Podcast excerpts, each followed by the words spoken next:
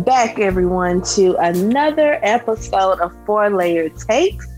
We are doing a review of One Night in Miami, um, which is kind of the hottest film to come out this year. We know is going to be an award winner. And we are back again after our two month break. Yes, This is sir. girl, Kim. It's me, Mimi. It's your boy Marcus, aka husband. I's married now. Hey. Congratulations. Welcome to the club. Hey, Thank okay. you, thank you. Like I said, I'm just I was trying to be like y'all. I'm trying to be like y'all when I grow up. go Nah. on, go on, go on, tie that knot. Go on, tie that knot. That's what I'm saying. like, Congratulations. Thank you. COVID just COVID was like it was taking too long, and I wanted to be married, so we just went ahead and did it. Man, let me tell you, COVID, COVID just put a whole lot of shit in perspective. like, you know, it just had, at least for me, it had me thinking on like you, like let's just go and get married because we kind of did the same thing. We was just like, fuck it, let's go get married, and uh just thinking about life. Why, why bullshit around? So Nah, I completely understand. Well, and I, I guess I'll ask y'all about it. I mean, y'all vets in the game. Nah, like um, We're all newlyweds. We've all been married within I- a year. of- I mean, Right, compared, right. compared to me, y'all vets. I'm, I'm a newborn out here. I'm a rookie. right. but nah, uh, like I was telling somebody, like I, I didn't think marriage, I didn't think like uh, marriage would change anything. Like I would still love her more. But like I found myself like like the like the title of being somebody's husband. Like I that's like the most important title I've had in my whole entire life. Like I'm, I'm a son. I'm a nephew. I'm an aunt. I'm an uncle. But I, I husband. It's it's like it's like the title. It, it like it re- it's really weight not weighing on me. It's like it just makes me proud. It's like a responsibility. Like yeah, that's it, it, it hit different. It hit different when you be like wife and my husband. Let me check my. I still laugh at that shit. Like I be talking to my mama and I be like, well, I gotta check my husband. I be like, man, you believe I got a whole ass husband? What the fuck? I mean, I don't be saying what the fuck to my mom, but I be like, what the hell? I got a husband. That shit's so funny to me. in some ways it it feels the same, and then in some ways it feels totally different. Right, Yeah. right. Yeah. No. But uh, so much has transpired in the last two months, though. Obviously, of you getting married, but we got, you know, uh, well, well, we knew on election night who had won, but we still had to certify all that shit. So in the political political realm, everything popped off. We had, you know, the the, the the Confederate rebs tried to take over again. They finally got that damn Confederate flag in the Capitol building, which they was trying to do way back in 1860. Um, but uh, 200 years ago, yeah. I mean, they finally did it. It wasn't in there long. Ulysses S. Grant was smiling in his grave. so Ulysses S. Grant was on the right side. Oh, no, no, no. Who am I thinking about? Who am I thinking about Lee. Robert Lee, Robert E. Lee. Robert E. Lee. Yeah, yeah. So uh man, that shit was crazy. That that whole day I was just sitting up. We was like we was slacking each other, like, you seeing this shit? You seeing this shit? Like I was eating popcorn. It was the craziest day. Well, first let's say, AKA Mel is not here, yes, so yes. she's normally our moderator. So we'll give her AKA uh, Kamala because she's not here. Hey, Um, shout out Kamala. but- shout out Mel. That whole day was like first like Warnock winning and oh yeah. Loeffler conceded. Then it was like, oh, South, he he won, and then next thing you know, the insurrection. I said, poor Ossoff, he didn't even get any kind of recognition for his win. it didn't even happen. right, right. But Nah. I mean, I felt like as black people, like we, that was like our biggest "I told you so" moment. okay. Like, I was like we we like the thing about it, like we know how emboldened white supremacists and people like that are on a daily basis in the sh- when they have to be secretive about shit or hide their shit. So when you get a president that's like that feels like they're empowering them, we know they gonna show their motherfucking ass.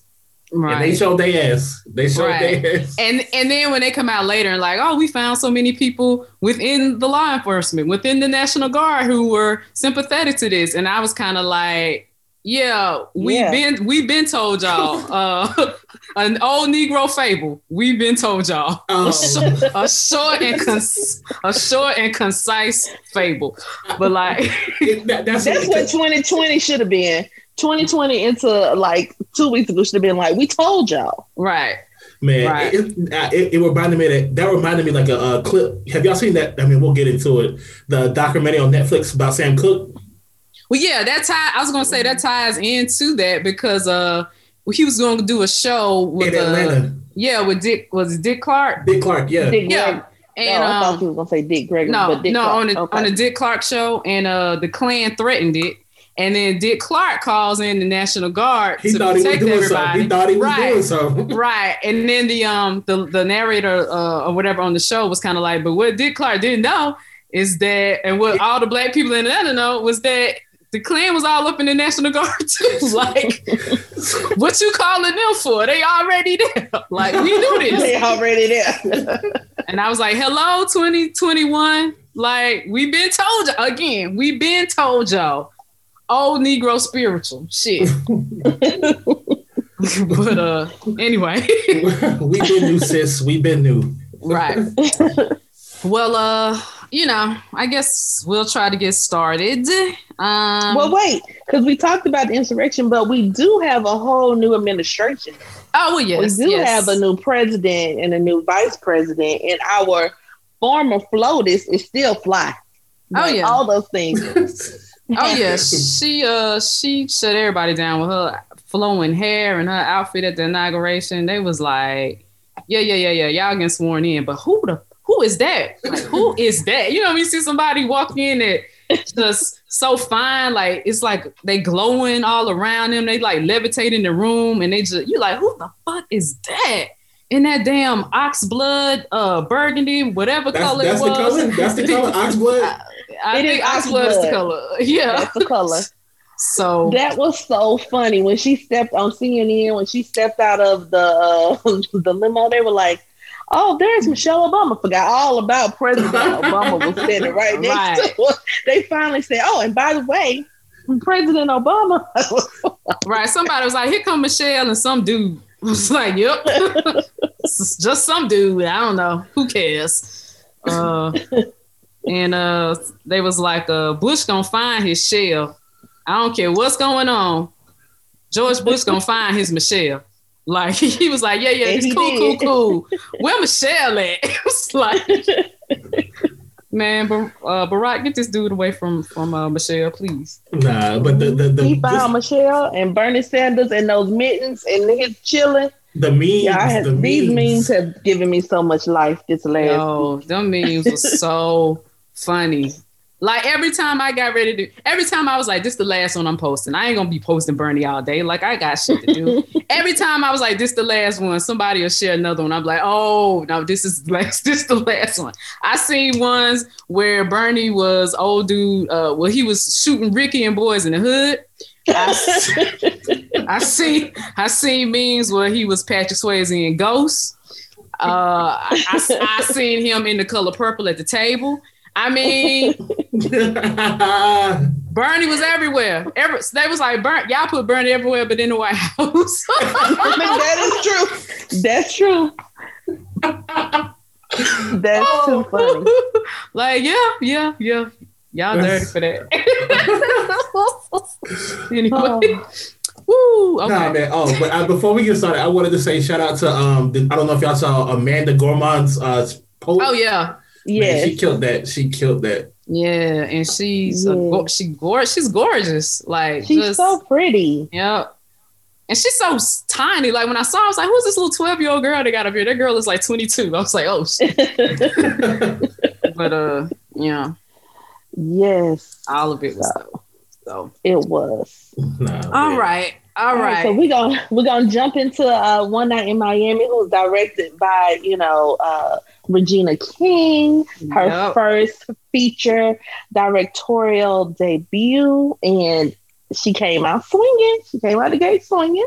Yes, definitely. Um, and it was it's based on a play um by Kemp Powers. Uh, I think I think it's Kemp Powers. It is. Yeah. Mhm. Um, so you know, I guess a stage play, and then he also did the screenplay, the you know, converting it over to screen. But Oh, it was just dope, Yeah. like all the way around. Um, yeah, like I've watched it several times, and like generally when um a, a stage play is, is adapted for screen, it's just I don't know, it, it's good, but it just is kind of like okay, yeah, this was a stage play. This I Mhm. could I could tell it was a stage play, but at the same time, it was done so well and directed so well that it didn't really like scream that necessarily, and it just didn't like feel like I, I'm just watching somebody who just adapted a, a stage play to a screenplay. Like it felt like a real like um, slice of life moment where it all just happened in one day, like other movies, like regular movies Yeah. before had been done. So I really Yeah. like that. I think for me, it was the same. Like it, I, I typically don't like plays that have been adapted into screen, like Fences, like Yeah. for an example. yeah, yeah. Um, but I think what helped this one is like at the beginning, there were certain shots, and I was like, whoever the director of photography is, um, did an awesome job at the beginning, like before they even got to the um the main part of them having the conversation at night. But like when um Jim Brown, I was about to call him by his real name, was sitting on the pet on the porch hmm and they were showing shots through the window hmm to see like where the camera's on the inside, but you all are on, but he's on the outside. I was Yeah. like, who, who did? Yeah, so it felt more cinematic. in the Yeah. beginning. Yeah, and the the shots at the end that they um put in like that felt like that, like uh the when um Ali was made the full announcement and they Mhm. were there at the temple, I guess, and um and also which was one of my favorite scenes, the Boston show with Sam Cooke. Um, yeah. I love that. That was like, but we'll get to that. That was like one of my favorite scenes in the movie. Um, but I also want to say your boy who played Jim Brown, who was he was uh in Underground. Man, he got Mhm. All, all the time. Yeah, boy, he got he got so fine for this. God damn, I mean, he put on some muscle. He put on some weight. I God, I was like, God damn, he got fine I for did this. see him in a different light. I mean, it was one scene where he was just standing facing the door, and I was like, that's just oh man, right? This is the back, the back. He put like, on that's- so much muscle. Yes, I was like, that's just oh man, yeah, that's just solid. I'm sorry, Marcus. I'm sorry. No, I'm, I'm gonna let you. But cook. the I'm gonna let you guy, cook. I'm Eli, gonna let you Eli cook. Goree. Eli Goree, yeah. Yes, he also like looked built like Muhammad Ali. Yeah. Like was like I was like, oh okay. And sounded uh, really sounded like him. But uh, No, I mean, I even thought um the guy who did um Kingsley, Kingsley Ben, I can't remember. I don't can't remember his last name, but no, I thought he did a good job as Ma- um as Malcolm X too. oh yeah, everybody did did a great job. Like everybody did a great job. Yeah. Um, I, well, I guess I mean, damn, I don't know if we want to do it now. Better portrayal, better portrayal of Malcolm X, Kingsley or Denzel. I, it's I you can't Oh. compare them. to what me. we can get into it because my thing is this was the reason I really liked this portrayal a lot is that it it, it showed Malcolm X in a light that I don't think I've seen him portrayed on TV. Mhm. He just seems so much more vulnerable. Yep, Mm. yep. Um, and I think he did a hell of a job with that. Like for real, for real. Um, Yes, I, that's I why don't I said you can't really compare. Like because Denzel played Malcolm X throughout life, right? So he was portraying him more as a powerful, com- a powerful, complicated character to me. Yep.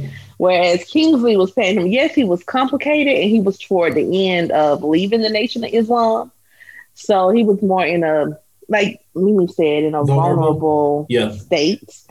I've Yeah. never seen the relationship with Betty like that. Like Yeah. I've always thought in my mind, Betty was like the submissive wife who really didn't have an idea of what was going on. Um, but this portrayed her, her like, oh, they were partners. Yeah. And that was different. Yeah. Yeah. Um well, I had done a couple of notes. Um, but I just want to Speak on scene by scene. But I wanted to really one of the first scenes is which I want to go to. Um, was with your boy uh, Jim Brown going to uh, on that porch and they having Oh. this lovely conversation initially, and um, you know it's like, oh yeah, you great, congratulations, we so proud of you, and yada yada yada, and and he's like, well, he's um he has to fix something something in the it. Move house. furniture. Yeah, He Yeah, to yeah, move, yeah. A, move Yeah. a, a, bur- a bureau, like Yeah. a dresser. Yeah. And uh, you know, Jim, like they having such a lovely conversation. I'm like, well, you know, I'm this big scrapping young man. I let me go in here and help you. He was like, Oh no, you know, we don't allow niggas in the house. I was like, yo, Yeah, I had to That's- rewind it. Like, yo, that shit was Come so on. real. That Yeah, shit I- was so I mean- real. I mean, but you like Kim, like you had to see that coming though. Like Kim, you talked about the camera angles Hmm. and how it showed Jim outside the house while the camera's inside the house. Like you had to see that coming. I knew it was coming, but I didn't know it was coming like that. right? I knew I was like something about this interaction is felonious. Like something about this is wrong, but I didn't know it was gonna hit how it hit when he was standing at the door. Like, yeah, I gotta know. Now you know. It was how he. It was how Beau Bridges said it. He was like, man, yes. you know, we don't let y'all. Up here." Right. Right. After you just said you're so proud of me. But see, I love that because that's, you know, we always say that, and that's how, especially when it comes to football or any sports, that's that's exactly. we Keep always say that's how we feel. That's how Keep it is. going. Y'all love us on the field. Y'all, Keep going. but you, but you won't. You you ain't gonna be happy if we marry one of your daughters Yes. necessarily. If you don't really want us in your house, Yes. but you'll be proud of us all day. You you know you wear our jersey. You want us on your team. You all this shit. But at the end of the day, it's like you know we don't allow niggas in the house. like, yes. Speak, I mean, we can't allow y'all to be owners of no teams. What the fuck? exactly. That's yeah, like, what that's are you saying? that's that's why last summer when everything was happening, I'm like, fuck that. You do not need to play. They will not value you until you take this shit away from you. They own they do not see you as people, they see you as entertainment. Right. So it, it, it like it like you said, that scene right there epitomized it to a T. Right. Right. Um. And Yeah, I was like, why did he want? I was like, why did the auntie want him to go over there? I was like, was the auntie setting him up? I was like, the auntie had to know that this man felt this way or something. Like, I was like, did she set him up to like check Jim Brown? Because you know Jim Brown like the white ladies. He told us, you know, was she trying to be like, I need you to see what's really happening? Like, No, don't she- too big for your she- britches. she probably didn't um she probably didn't expect it to be that explicit either. Like she probably like now y'all you know how these good old white boys are, but for him to just congratulate you and be like, we don't let niggas see you. She probably she probably like, wait, well I didn't know that. Like I, I, I didn't know he was gonna be all like that, but She, she Um, a couple niggas in already. right. But um the other thing I re- really, really, I love damn near everything about this movie. The only thing that I, um, there was only one scene that I was like went on too much, too long for me per se. I was kind of like, okay, let's get on, get on with. it. I get it. Is um when he made the phone call to, to Betty in in the phone booth. That went on a little longer than I felt necessary. But other than that, it was that part was kind of dragging. But other than that, like everything else was I loved everything. Like so, for something to be so dialogue driven, and I've watched it like three times already. so Yes. um, I felt that scene was too long too, but I, after watching it, I don't know how many times, I was like, maybe he stu- he was out there so long because he knew that the FBI was watching him, or Mhm. or somebody. They didn't necessarily say it was the FBI. I don't think. And I was like, maybe that's why he was out there for so long. But I was like, this conversation could have ended, but maybe they were also like, we want to show since we're playing up his vulnerability, we want to show not just his relationship with his wife, but the Yep. relationship with his children. Exactly. I was like, maybe that's why, but it was a little long. right. Yeah. Um, I also What? loved how. Um, oh, go ahead, Marcus. No, no, go, go. I was also gonna say I just um, and we'll get into it in the next several scenes, but you know, um, just how it showed how friends were, just like famous, all of them famous in their own right and making money or whatever. Um, but they were just still friends because I, I enjoyed the, and you saw the age difference in a way Yes. too. Um, I just love the scene where uh, Muhammad Ali was like just bouncing on the bed, and Jim Brown looked at him and was like, "What are you, a fucking giant baby?" Like, and the answer is like yes, he Yes. is. He's 22 Yes. years old. He's uh, 22 years old. I Yes. mean, but, but Jim and Muhammad were two. They they were damn near the same age at that point. right, right. But I don't I don't know. It was just something No, like I don't think so. Jim No, was a little Jim, older. Jim, Jim was like maybe in his late twenties, but Muhammad. Right. I mean, they're both in their twenties. Right. They both were in their 20s. Jim was a little older, but Jim kind of to me always seemed like the old between the two of them, probably the old man. You know what I'm Yeah, saying? Because Yeah, He's not playful. right, even when Muhammad was 40, he I could see his ass jumping on the damn bed. Like, Right. what are you, a fucking a fucking giant baby? So uh Nah, yeah. nah. I mean, like, yeah, I- like we talked about it. Like Eli Gore, man, he did such a good job in that role. Yeah. I guess, I guess, a follow question: Better Muhammad Ali portrayal, Eli Gore or Will Smith? I don't even think still you can't compare it. Because Because here's the thing. Will Smith did his his whole life. accent, his yes, and his accent still got on my nerves. Eli, it still kept going in and out at certain points. His um Kentucky accent, and I was like, okay, Nah, I mean, Oh. but the I was more like the, the the charisma, the character, the man that Ali was. I feel like he did a good job capturing that. he did. I think he did a really good job. I mean, it to me. I mean, I'm not gonna lie. To me, the, the all the dialogue in this movie was way better than any dialogue in Ali, and that's just me. Not that Ali was a bad movie, but I just think it was just superior writing as far as dialogue goes. So I don't know. I mean, he did a good ass job. Right. I mean, he just did a good ass job, but he had better he had better lines, and, and I felt like he had deeper conversations. But that's not Will Smith's fault. I don't know. Right. He did a, a good ass job. I, I, I can't really compare. I don't know. I do not know. And he had to play Ali like he had really, I guess, two days. I don't know how many to show Ali being like a, a rising as a champion, being the champion now. You know, converting to Islam, Mhm. being the being the baby in the group. Mhm. He played a quite a lot of different dimensions of his character over a short period of time. Yeah, Right. I, I like how he, the, the fight scene. They got the fight scene down to a T. Like as far as like Ali's actual words. Right. Right. like even even I mean even some of the um moves he did in the fight, like they really really captured that well. Yeah. um, I was about to say, uh, and they got your boy, uh, oh shit, how how is this name eluding me right now? Ooh. I was just gonna say they You got talking about from them- the wire? Yes, they got everybody from the wire. Not I everybody, said, but they they got, I said D'Angelo, D'Angelo, D'Angelo. yeah, Yes, yes, serving as the guy who who played Jamie Foxx and Ali, Oh. name I can't remember. yeah. Um, then I said, oh, then they have uh, Lieutenant Daniels as the bodyguard. Who I was like, Lieutenant Daniels done put on weight too. Right, right. I was Um, about to say I, I didn't see Stringer Bell nowhere in this movie. What you talking about? I, I damn should have. Uh, sh- damn, I can't talk. I damn sure would have uh, know the Stringer Bell. I was Okay. like, I was like, I, I ain't see Omar nowhere. Right, right. Um, I guess we kind of still going in chronological order, even though we just kind of talking about everything. But um, uh, speaking of the the bodyguards, I was laughing at the scene where he was just being like a fanboy, and he went in there. But the the line he said that uh, stuck out to me was uh, I think it was Jim Brown. It uh, it was either yeah, he Jim said there's or no difference in being in a gang. right. He was like, "What's the difference between a gang and religion?" And I was like, There's no difference. "There you go." Hello.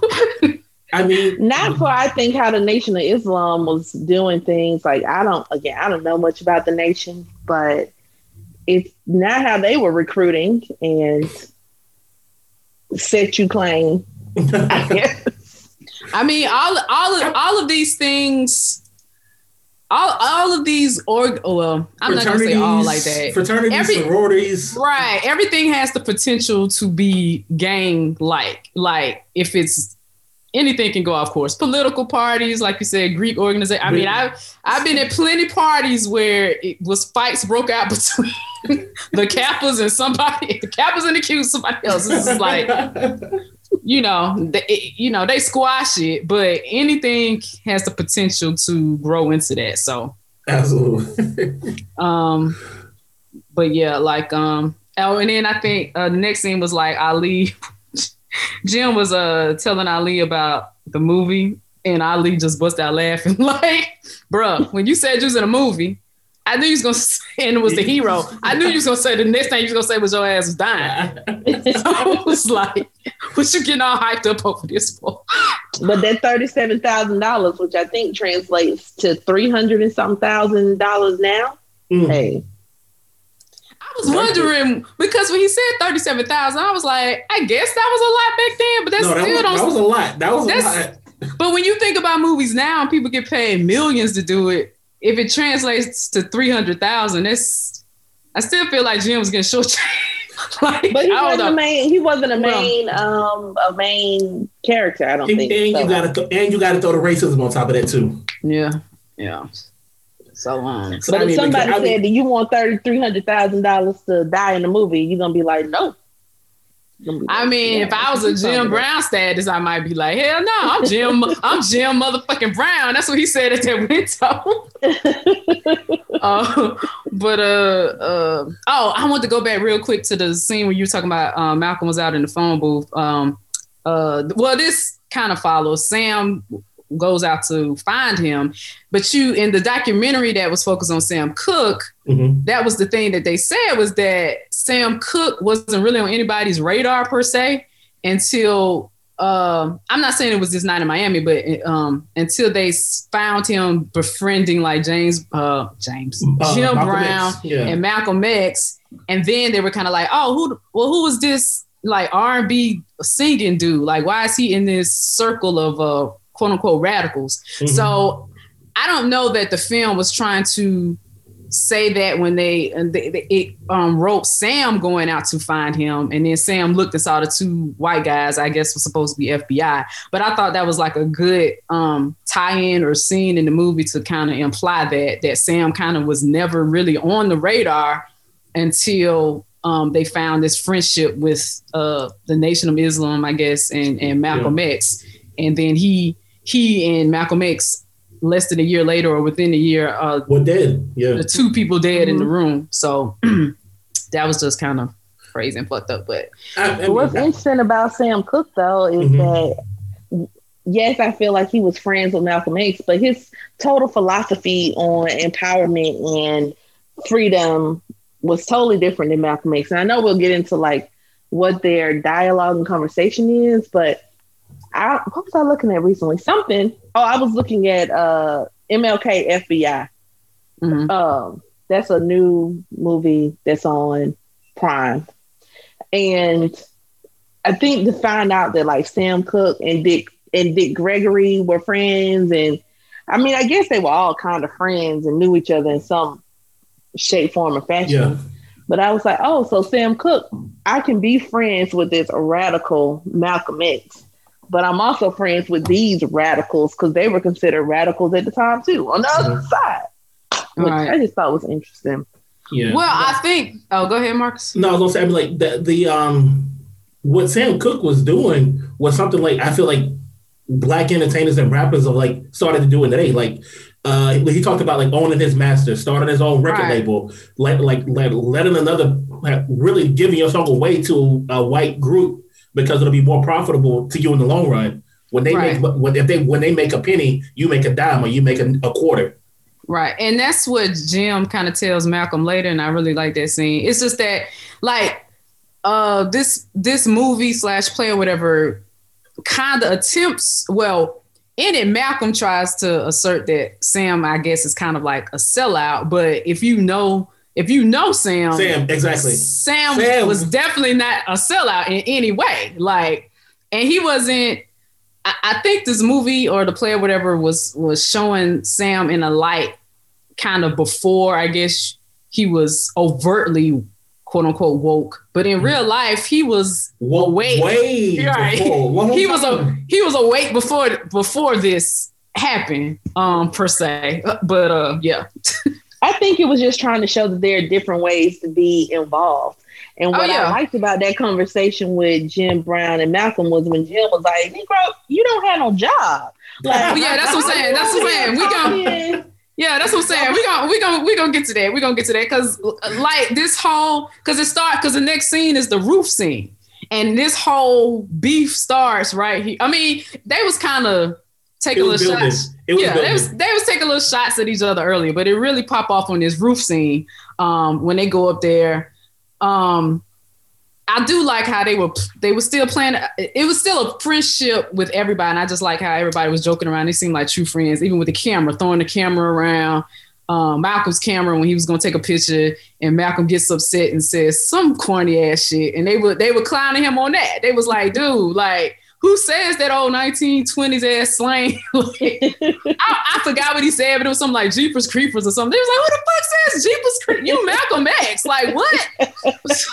like, they was friends. Um, but so yeah, that's when Malcolm starts in. But um about Sam, Malcolm said something about everybody up here, you the only one up here that white people love, or something like that. And then in this movie, I was uh, telling my husband, like, this is the first time I've seen anyone like imply that Malcolm X was um, exploitative or a user. Mhm. I had never seen it like that. And Sam, that's when Sam was like, "You don't I do am. shit." You, he was like, um, uh, everybody else up here does something. I do music. They do sports. What do you do? You don't do shit. He was like, you just happen to be around. When he said that, I was like, oh, shots fired. he was like, you just you just happen to be around everybody. Like, why you up here? And I was like, oh, well, I can't wait till they get back to this room because this is about to be this is about to be popping off immensely. Yes, Malcolm X to me, and uh, this is my opinion, hot take. I don't know, so don't put this on me, me and Marcus. Uh, but Malcolm X was Here a at- hustler here at four- through and through. Here at Four Layer Takes, we know we don't necessarily Agree with the opinions. of agree with the opinions of every single member. No, go ahead. right. Yeah, I mean, he was a hustler like through and through. And that's really why Muhammad Ali and Malcolm X's relationship, they were not friends. By the time a year later, Malcolm and Muhammad weren't friends anymore. And yeah, it could be that it was because of the influence of Elijah Muhammad and Louis Mhm. Farrakhan. It could have been that. But it also started in the room when he was like, Oh, are you using me? Like, why are you just trying to recruit me? And that was sparked by Sam Cooke, man. Like, what is you doing to, to Muhammad Listen, that, or that, Cassius? that scene right there, I mean, I, I, I feel like this. Muhammad, I mean, Muhammad, or Cassius Clay really wanted to haul off and harm Malcolm X. Yeah, yeah, but yeah. yeah. I, I felt like the only person in the world at that time that could have stood up to Muhammad Ali was Jim Brown. Oh I- yes. So I felt like that that like if anything was most accurate in that situation, like they really captured that right there. Right, right. Um, but I, let's get into the, the the main fireworks when they get back to the room. So um, Sam, I mean not Sam, Malcolm goes into he starts off, he was like just telling Sam that he was a monkey. Like he literally said, You are a monkey. And that, when I when he said that, I was like, wow. Out of everybody, he was like, You the only one who is like just dancing for these white people. Um, Jim stands up, he says what's on his mind. He's saying stuff for the people. Uh Cassius over here saying stuff for the people, and you over here um singing darling you Send Me." like what the fuck? He was like you just a monkey. You just something they they crank up and turn and dance for him you know when they ready. Um and that's when and then sam's rebuttal to that was like y'all was saying later um i mean earlier when he was talking about um just being economically or, or being a businessman and um he was saying about the oh, what do they call it? It was the Valentino. It wasn't the Valentino. Was it the Valentinos? I don't know. The group he had that wrote The the, song. Valentinos were the, wo- Yeah. were the Womack. Yeah. The the group he had, they wrote the song and then uh the other the I don't know if it was the Rolling Stones, but whoever it, It was, was the Rolling It was Stones. Rolling Stones. Yeah, yeah, Rolling Stones. took took the song and it went to number one, and he was like, "Oh, they were heartbroken." And Malcolm was like, "Oh, they should have been heartbroken." He was like, "Shut the fuck up, Malcolm. I ain't through this story." he was like, "They was heartbroken until them damn checks came in. Then they was like, oh." What other white boy want to steal our shit? We re- cool. We gonna get a check for it. He was just like, this is about money. He was like, I own my masters. This is economic freedom you know, the car I own is just not some indicated I'm just being flashy with it. Like I own my shit. Um, and and and then Malcolm's rebuttal. And, and, and when we're talking about the portrayal of Malcolm X and vulnerability, it extends beyond just being like scared for his life, like he was. Like I didn't like when we talk about Denzel, I never really felt like Denzel was necessarily scared of for his life. Like he had he felt like he had just accepted it and he was strong in it. He was like, I don't know, just brave and just whatever I got to do to march towards it. But in this portrayal, he seemed like he was legitimately like, I'm scared. I'm scared of losing my life here. Like I'm, Mhm. I'm scared of it. I'm nervous. Um, but also this vulnerability in that um, Malcolm could be like this petty, this petty ass dude, just petty as fuck, tit for tat. Because then he was like, "Oh, I got some for your ass. I got some for your ass." Sam." Yeah, he was on his fuckboy shit. Right, He was on right. his fuckboy shit. Right. in And then he gonna yes. And then he gonna play the deal and, and um and was like, so how this white boy gonna play gonna make a song that speaks to our struggle way more than anything you ever did, and this shit go number one. What's up with that? Like, why, why the fuck you ain't doing this? And that's when Sam get mad and walk out. At the time when I watched this, I wanted to say, I get what you're saying, Malcolm, but you're missing the point that that's a white boy doing it. like, like, it's- exactly. it's it's like they probably are cool with letting a white boy do it and then sending it to number one, but they ain't a, a nigga doing it. It ain't gonna be number one. That's the I think that's the point in a sense. But what y'all think about about that? I don't know. I felt like Malcolm was like, shit, I done lost this argument. Let me do some shit because I don't know. let me just let me do some fuckboy shit real quick. Yeah, because I, I lost. Uh, Sam's right. Let me figure this out. And then put the album on. And yeah, Sam might have been like, well, shit, not knowing he had been working on the change was going to come for a while before that was even played. Mhm. But like, okay, Malcolm, I'm Right. still on Team Jim Brown. You, sir, don't have a job. The house you own, your wife was like, we don't own this house, we don't own this car, we don't own nothing. So, like, by doing this, we have nothing. Like, you've done all this for the nation, and you have nothing to stand for. Nothing that Malcolm did other than rhetoric pushed forward freedom. Because he didn't have nothing. right. okay, okay, okay. I got you. Now, I mean, You I agree with you. Malcolm, he, he probably thought he lost the argument at that point, and I think he realized that he lost the argument at that point based off the story he told at the end about Sam. Right. Because, Yeah. like, in, in that story, he realized, like, he knew the power of Sam Cooke. So, so, that, so I agree. Yeah, he agree. He probably knew he lost at that point. But, like, like, what do you like the um? And I'm stumbling on my words here. But like, I just appreciated like again, that was like a room with four black men at like the top of their game.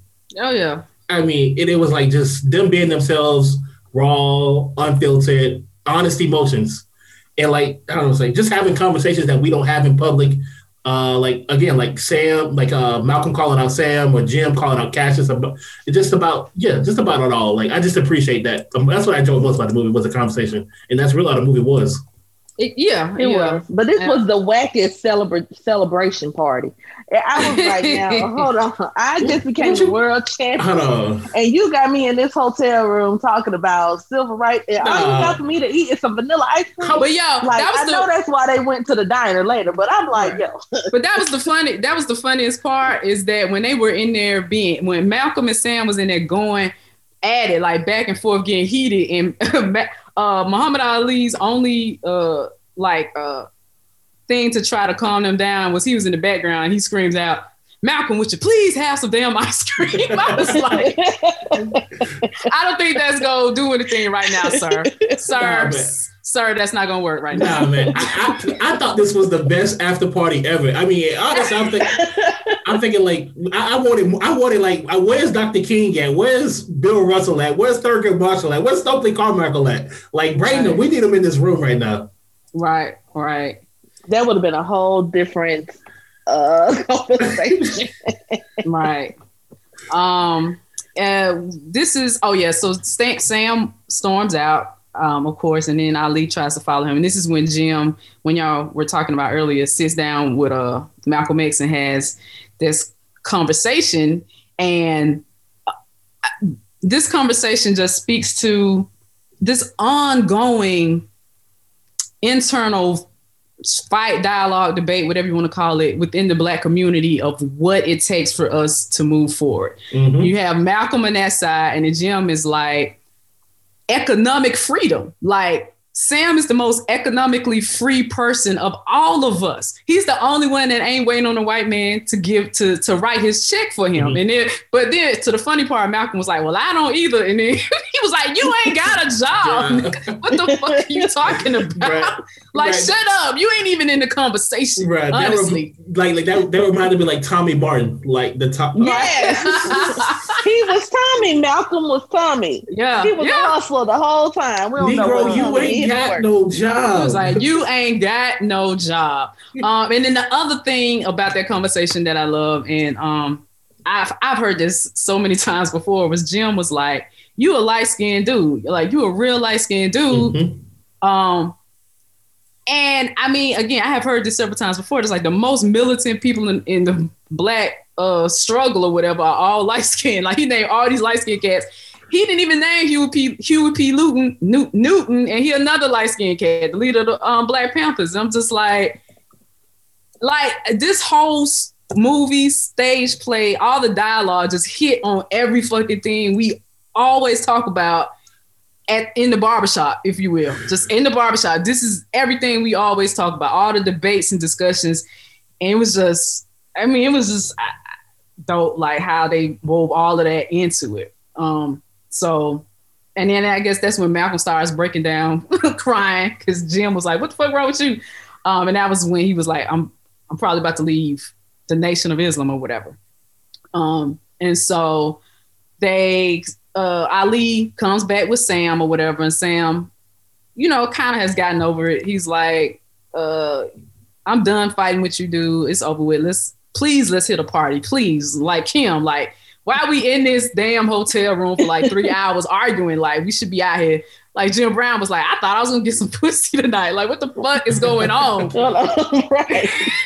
um, and this comes up to like, well, Malcolm I can't remember this is before after, but um, oh, this is before Malcolm gets into how I've always been a fan of yours, Sam. I've seen because Sam was shocked that he had seen any of his shows, and he was like, "I've seen five of your shows." I, I saw the Boston show, and this was like my favorite scene of the of the movie, and mm-hmm. just how it was shot and everything. Um, I didn't like the dude that they had portraying Jackie Wilson. I just didn't feel like that looked like Jackie Wilson. but I was like, okay, if you say so. Um, the other thing in that documentary on Netflix, they was like Jackie Wilson played a lot of pranks, but he would never like sabotage somebody's show. Like he would never sabotage Sam Cooke like that. So that's they kind of just put that in there just for shits and giggles, I guess. Yeah, yeah.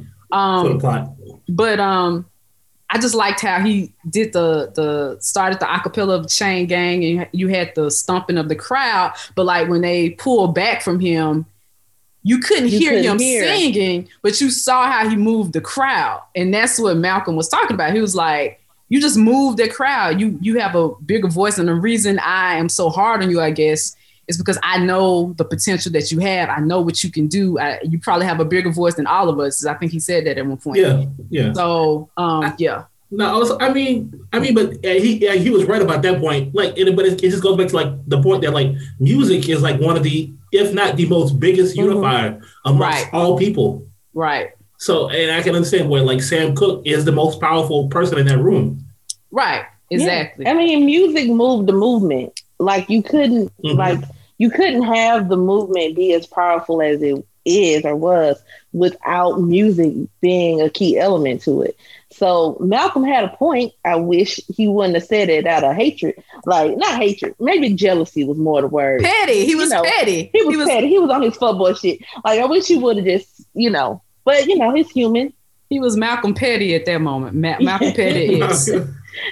he couldn't really do it, but I was like, okay, you know. No, I mean, but all right, yeah, but I mean, but you're right. Like songs like uh, what's that? Like Sam's Cooke, Change Gonna Come what uh, James Brown, Say Loud, I'm Black and I'm Proud. Um, yeah, just songs like that. I mean, Nina Simone. Yeah. All the right. music, all Mahalia the music, Jackson, Billie Holiday, all that. Yeah, all the music that came out of the struggle is still to this day some of the best music ever made. And that was um Shit, even Bob Dylan's music, yeah. Well, yeah, yeah, yeah. Like all that, like yeah. Um, John Lennon. Um, even but there was an article in a. Uh, the Atlantic, maybe I forget, but they was uh-huh. it, it was talking about how the music of this current struggle we in is just not up to par, like at all. And I'm like, you absolutely right. It was like when there the is str- no music of this current movement, is it? Well, it, N- it, not it, really. I no, mean, but it's not coming from the biggest artists of our of the time. It's coming from like the uh, for lack of a better word, like the C and B level. I I, like, I was. The, I mean, like the like the biggest art, like Jay Z is like he's the one pushing it. Uh, Kendrick Lamar, they're the ones pushing it. But, but it's like, like, Kendrick ain't dropped the album in four that's years. The, exactly, that's the point. Like that. Yeah, we so, heard so, none of them this year. That's what I'm saying. Like they was just saying in this current struggle, like the 2020 struggle. I I'll even throw in 2019 in this last year and a half or whatever. The the all this turmoil that's going on. It's like the music just isn't up to par. And not even just like black artists, just like anybody. And I was like, when you look at the 60s and 70s, you got all this just timeless music. You got Mar- uh, Marvin Gaye and um, what's going on. You just got all this stuff. And I was like, all we got is um, Lil Baby is the bigger picture. In, this this chick been in quarantine, so she thick. Nah, like nah. that's all we got. Nah, that's what that's, that's, what y'all gave us. She quarantine thick. She now I love me thick. some WAP. I love WAP. you know, and I know WAP was the number one song. I love WAP, but WAP did not push forward uh black justice. it did not pull no, forward no, no, the social movement at all. Nah, I, I, would say the, the the the biggest artist right now that's pushing that's pushing things forward, but also dropping often is Lil Baby. And like his his song, The Bigger Picture, and his and his most recent album, like the, the bigger picture is probably that's gonna be a song that that's talked about in 10, 20 years. It's gonna stand the test of time. Well, I don't even know what you're talking about. I mean, I know who Lil Baby is, but I don't know this song, so you, I guess I need to listen to this song. Exactly. No, you you you done heard the song. You just say no, you don't heard the song. I was gonna say, and again, I didn't know who made the song. I was like, there, there's only been one quote unquote political song that I've heard on the radio with everything going on, and I guess it's the Lil Baby song where he's like, um, the bigger, the, I guess it's the yeah, bigger it's, no, yeah, it's, yeah, it's, bigger than black and white. Yeah, yeah, yeah, that yeah, right there. That's the only thing I've heard yes. from anybody yeah. on the radio. And I mean, oh, I have heard this song. It's cool. but that's all I'm gonna say. Okay, I mean, it's uh, cool. Is is it Marvin Gaye, Sam Cooke, that James? Is it that? No. Well, it, it well, I would say that's more that, that like it's just more uh system or a happening of the time. Like the way you the way you or all the people or we digested digested like you say Marvin Gaye or Teddy Pendergrass or them we enjoyed the instrumentation. But these kids they don't necessarily want the instrumentation. They they want I guess a bop. And, and you know but I you mean, can bop with a message and the, the messages it, it, are not yeah and I, I agree. I agree. The wop bop that's not I mean it's a bop. It's a bop but it's I don't know what the message is I know, I know what the message is. I know what the message is, but it, it, it's mm. how to say how was how was that WAP bot pushing us forward? I don't know. It ain't. I mean, it, it, it is. It, it is. It is somehow. It's, it's, we just don't know it now. It's pushing us forward, and then maybe it made more black babies. I don't know. Like it, I mean, it, didn't even do that because what it did was highlight a black male misogyny. But that's a whole nother situation well, that I, has nothing to do with this part of the movement, which they didn't even highlight, but they didn't have to because right. it's about these four friends. Right. Um, right. Um, and so, okay, well, getting back to the movie. Uh, uh, this is when Malcolm reveals that uh, he's leaving the Nation of Islam, and this is when um, Ali gets upset. Like, how the fuck you gonna recruit me and then bounce? And then Malcolm is like, well, I was hoping. me and Betty, right? Me and Betty was kind of sitting around contemplating that you might join, and we can really start this thing up. You know, Ali was like, "You've been using me this whole time. The fuck." Um, and so he like like you said, that's when he tries to kind of slap his ass or whatever, and everybody had to pull him apart. Um, and Malcolm goes into I was never trying to use you and all this, etc., etc. Um, the, there's crowds outside because uh, people have apparently, oh, I think they spotted them when they went, went outside to the corner store or whatever.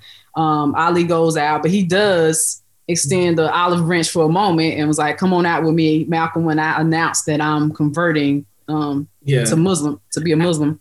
I, I, would say that that that's the only scene in the movie where I'm like, yeah, I, I was like, I don't know if Muhammad Ali would have gotten over being used like that, that quickly. He didn't. he didn't. I mean, he didn't. I mean, in real life, he didn't. Like he yeah, didn't, but in yeah. that moment, and that's why when he announced he was Cassius Clay, and then I mean Cassius Clay, Cassius X initially as a, a, homage to his friend, but then that's why later he wasn't even that. He was he changed it to Muhammad, Ali. Ali. Yeah, because he never did get over. He he it, because the cameras and stuff were flashing. He did it. I think he did it for the moment, like have Malcolm out there for the moment, just for that image. Mm-hmm. But nah, he he didn't get over it. He he was still mad about that, and they still kind of it was still that tension between them. Yeah, Mal- obviously, Muhammad Ali said that was his greatest regret was that he didn't reconcile with Malcolm prior to Malcolm's assassination. Right and uh, yeah, we pretty much uh, the the last. I mean, I kind of mentioned the scene at the end where uh, Ali is at the temple or whatever, and they announce him as uh, announce him as Muhammad Ali. Yeah. And um, but before, but prior to that was the scene where they are at the bar slash diner or whatever, and that's based on that iconic picture of uh, Muhammad Ali at the counter and Malcolm X taking the picture. Um, and Malcolm kind of looks out the window and he sees one of the nation of yeah, the FBI, but uh, speaking with one of the Nation of Islam yeah. guys, yeah. and so um, and he looks scared. That's why. That's why. Again, I like the vulnerability that they gave him. He was kind of like nervous, like, yeah, this shit, this shit ain't gonna last very long. And um, also that plays into uh, you know, all the conspiracy theories of who killed Malcolm. That's also a documentary on Netflix, like who killed yeah. Malcolm X. Um, and they kind of know it they they kind of really know who it was in the Nation of Islam who did it, but at the same time, there still is this like we know that they weren't working alone. Like they had to have been working with the FBI and stuff like that. So I like how they show Nation of Islam guy literally talking to the two white guys of the FBI. Because Malcolm was like, the Nation of Islam doesn't have the capacity to have like the the bugs everywhere. And this person's following me and this information and that information. I know they're working together. And those theories still last until this day. So today, yeah. yeah so. What i didn't mm-hmm. know that i found interesting though is that really the split or the sever happened with the nation around the assassination of john f. K and what malcolm said publicly about John F. K. Like I didn't know that until this movie. I was like, oh, I didn't realize that that was really like the what that and then uh, Malcolm finding out that Elijah Muhammad wasn't that honorable, right? Which was also a good thing. which with Sam, that's how Malcolm knew Sam was winning that argument. But uh, right, which is also a good thing. So I didn't realize that, and that a lot of people because they revered John F. K.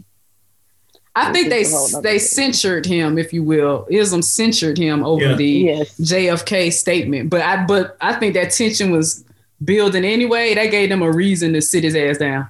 You know what I'm saying? Like an excuse to sit his ass down. Oh, we we don't really like what you're saying or looking into with Elijah Muhammad, and then you say this this this shit right here we don't agree with. So this is give us an excuse to sit your ass down. So yeah, yeah. I mean, yeah, I, that's definitely the case. But um, yeah, I mean, I love the movie. Uh, I know Kim loved it. She's seen it 50, 11 times. And uh, well, just three. I think I've just seen it the same Okay. amount of times as you. okay. Well, I, I, I said I said who I would like, who I would have wanted to be in that room. Additionally, anybody else you thought would have been beneficial to that conversation, to that night, February fif- what February twenty fifth, nineteen sixty four.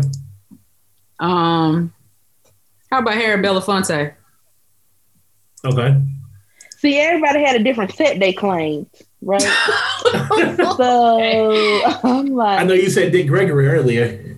Yeah, but see, they were with Martin, right? So you had Martin, Harry, Dick. You know what I'm saying? Like that was a different crew Right. Then Jim Brown said. Who else could have been in that room that would have been interesting? Who um, Ro- I mean uh, Rosa, um, who John Lewis. No, different crew. You see, you wouldn't want it. Um, see, I mean, I, they don't. Yeah, we just say a woman, but there James- really was no woman that Yeah, they probably respected enough as we find out with Jim Brown and the things he was into catches it. You know, they all uh, I mean maybe Nina a Nina Simone. History with women, every one of them. Um, I mean, I I think that like I think because Martin and Malcolm did have a meeting. Um, I forget where it was, but you know, nobody, no, nobody in knows. Miami. I'm I don't remember. Nobody I'm knows look it up. what what the conversation was. But I mean, I- I think that they didn't have to be in, of the same crew to be there. Because I mean, Sam was in the crew, but Sam kind of felt like in, many times in this film, like he was not a part of it. Part of the crew. Yeah. Uh, so they could have had like Martin in the room and Halle Berry, Harry, Halle, Harry Belafonte, Harry Belafonte in there just to uh, because that's uh at least the Harry Belafonte side aligns with Sam Cooke in a sense of economic freedom in a sense. Um, but and then by this time, well, Shirley Chisholm. No, Okay. that's too. Shirley Chisholm comes late '60s, early '70s. But I was about to say about around this time, Martin was starting to become a little more uh militant. militant and pissed off himself. so, you know, I don't know. It would it would have been a good conversation all the way around. They they wouldn't have, they wouldn't have never had time to go down to that damn bar and diner. They've still been Yeah. arguing right now. That, So- that little vanilla ice cream would have melted. right. So anyway. So yeah, I loved it. Did you? I mean, I loved it. What's your take? I, I loved it. Ten out of ten. Like I said, I hope it. I mean, I don't know what the Oscars gonna look like this year, but it, it I mean, it deserves all the awards. Yeah, I, I thought it was really Regina King, Best Director. Um, like I say, what's Kemp, Kemp Powers, Best Yeah. Screenplay. Yeah, like it was the first one of the first adaptations that I didn't feel like I was watching a screenplay per se. Like Yeah. kind of sometimes, but not really. It just never felt like that. So I, Yeah. that's that's you know kudos I- to them. I guess if you I had to did give, when they were in that room. Yeah, because they were in that room. I felt like a, a long time. But I, But I that felt if- like a oh I was gonna say that felt like I, I don't know if any of y'all have ever seen the movie Identity, but Identity damn sure ain't based on no screenplay, and they were in like one hotel, mainly one room for like half the movie. Uh, it just it kind of felt like Identity to me in that sense. But go ahead. No, I was gonna say, I, have y'all seen like the photos and the videos of that, like that actual hotel room? Bro, that thing was it Mm-hmm. was it was smaller than it was in the movie. it Really? was a motel for real. That's why That's why Sam Sam Cooke was Yeah. like, "What? What y'all got me in this dump?" Sam was like, "This is a dump." What? Yeah, nah, if I guess if there had to be an Oscar for one of the roles, would it go to um Leslie Odom or would it go to Kingsley? I say Kingsley. have but been That's me. up Kingsley. I think the reason why people have been hyping up Kingsley for that reason is that we only have seen Malcolm X portrayed as uh, this person of strength and power, whereas his portrayal was so different than how we imagined. So I think people have been giving Kingsley more props, him and Eli. which neither one of them are American, so that's a whole other thing. But yeah, I think who is Aldis is um Aldis and Leslie. They're both Americans though. Yeah, they are American, but Eli yeah. is Canadian and Kingsley. Kingsley is, is British. Yeah, he's British. British. Um. Yeah, you're right. I saw almost some British show that I can't remember right now. Oh, okay. Wow. Um. And you know, so I oh, and then Kemp Powers. I don't know if you all saw Soul. The uh, not yet. Uh, I've been meaning to. I love it. Actually, I got glasses in the in the oh. like. Oh, oh my god! Uh, you can't see it, but yeah, my glasses. They're is from the movie. Yeah, I like been, Kemp Powers had an awesome month. He had Soul come out, which was really good. yeah, I've been wanting to see Soul, but um, the the person login we got, they broke up with their girlfriend, and she changed the password. I got you. I got you. I'm gonna text you mine. I'm gonna text you mine. All right. I was like, now you talk about petty, but she. I was like, now why you couldn't break up with this chick after the holidays? I could have been watching all the good shit. No, you got to do it before the holidays. Save your money. Save your I'm money. Just, well, you done messed up the passwords for everybody else. but anyway, uh, but yeah, I yeah, I'm I'm looking forward to the award. It better win. It better win some shit. It bet it better. So it was really good. Yeah. I appreciated it. Yes. I said, okay, Amazon Prime, nobody was paying y'all no attention, but y'all came with two sleepers. Y'all came with Sylvie's Love and this one night in Miami. They okay. Yeah. yeah. All right, y'all want to wrap it up?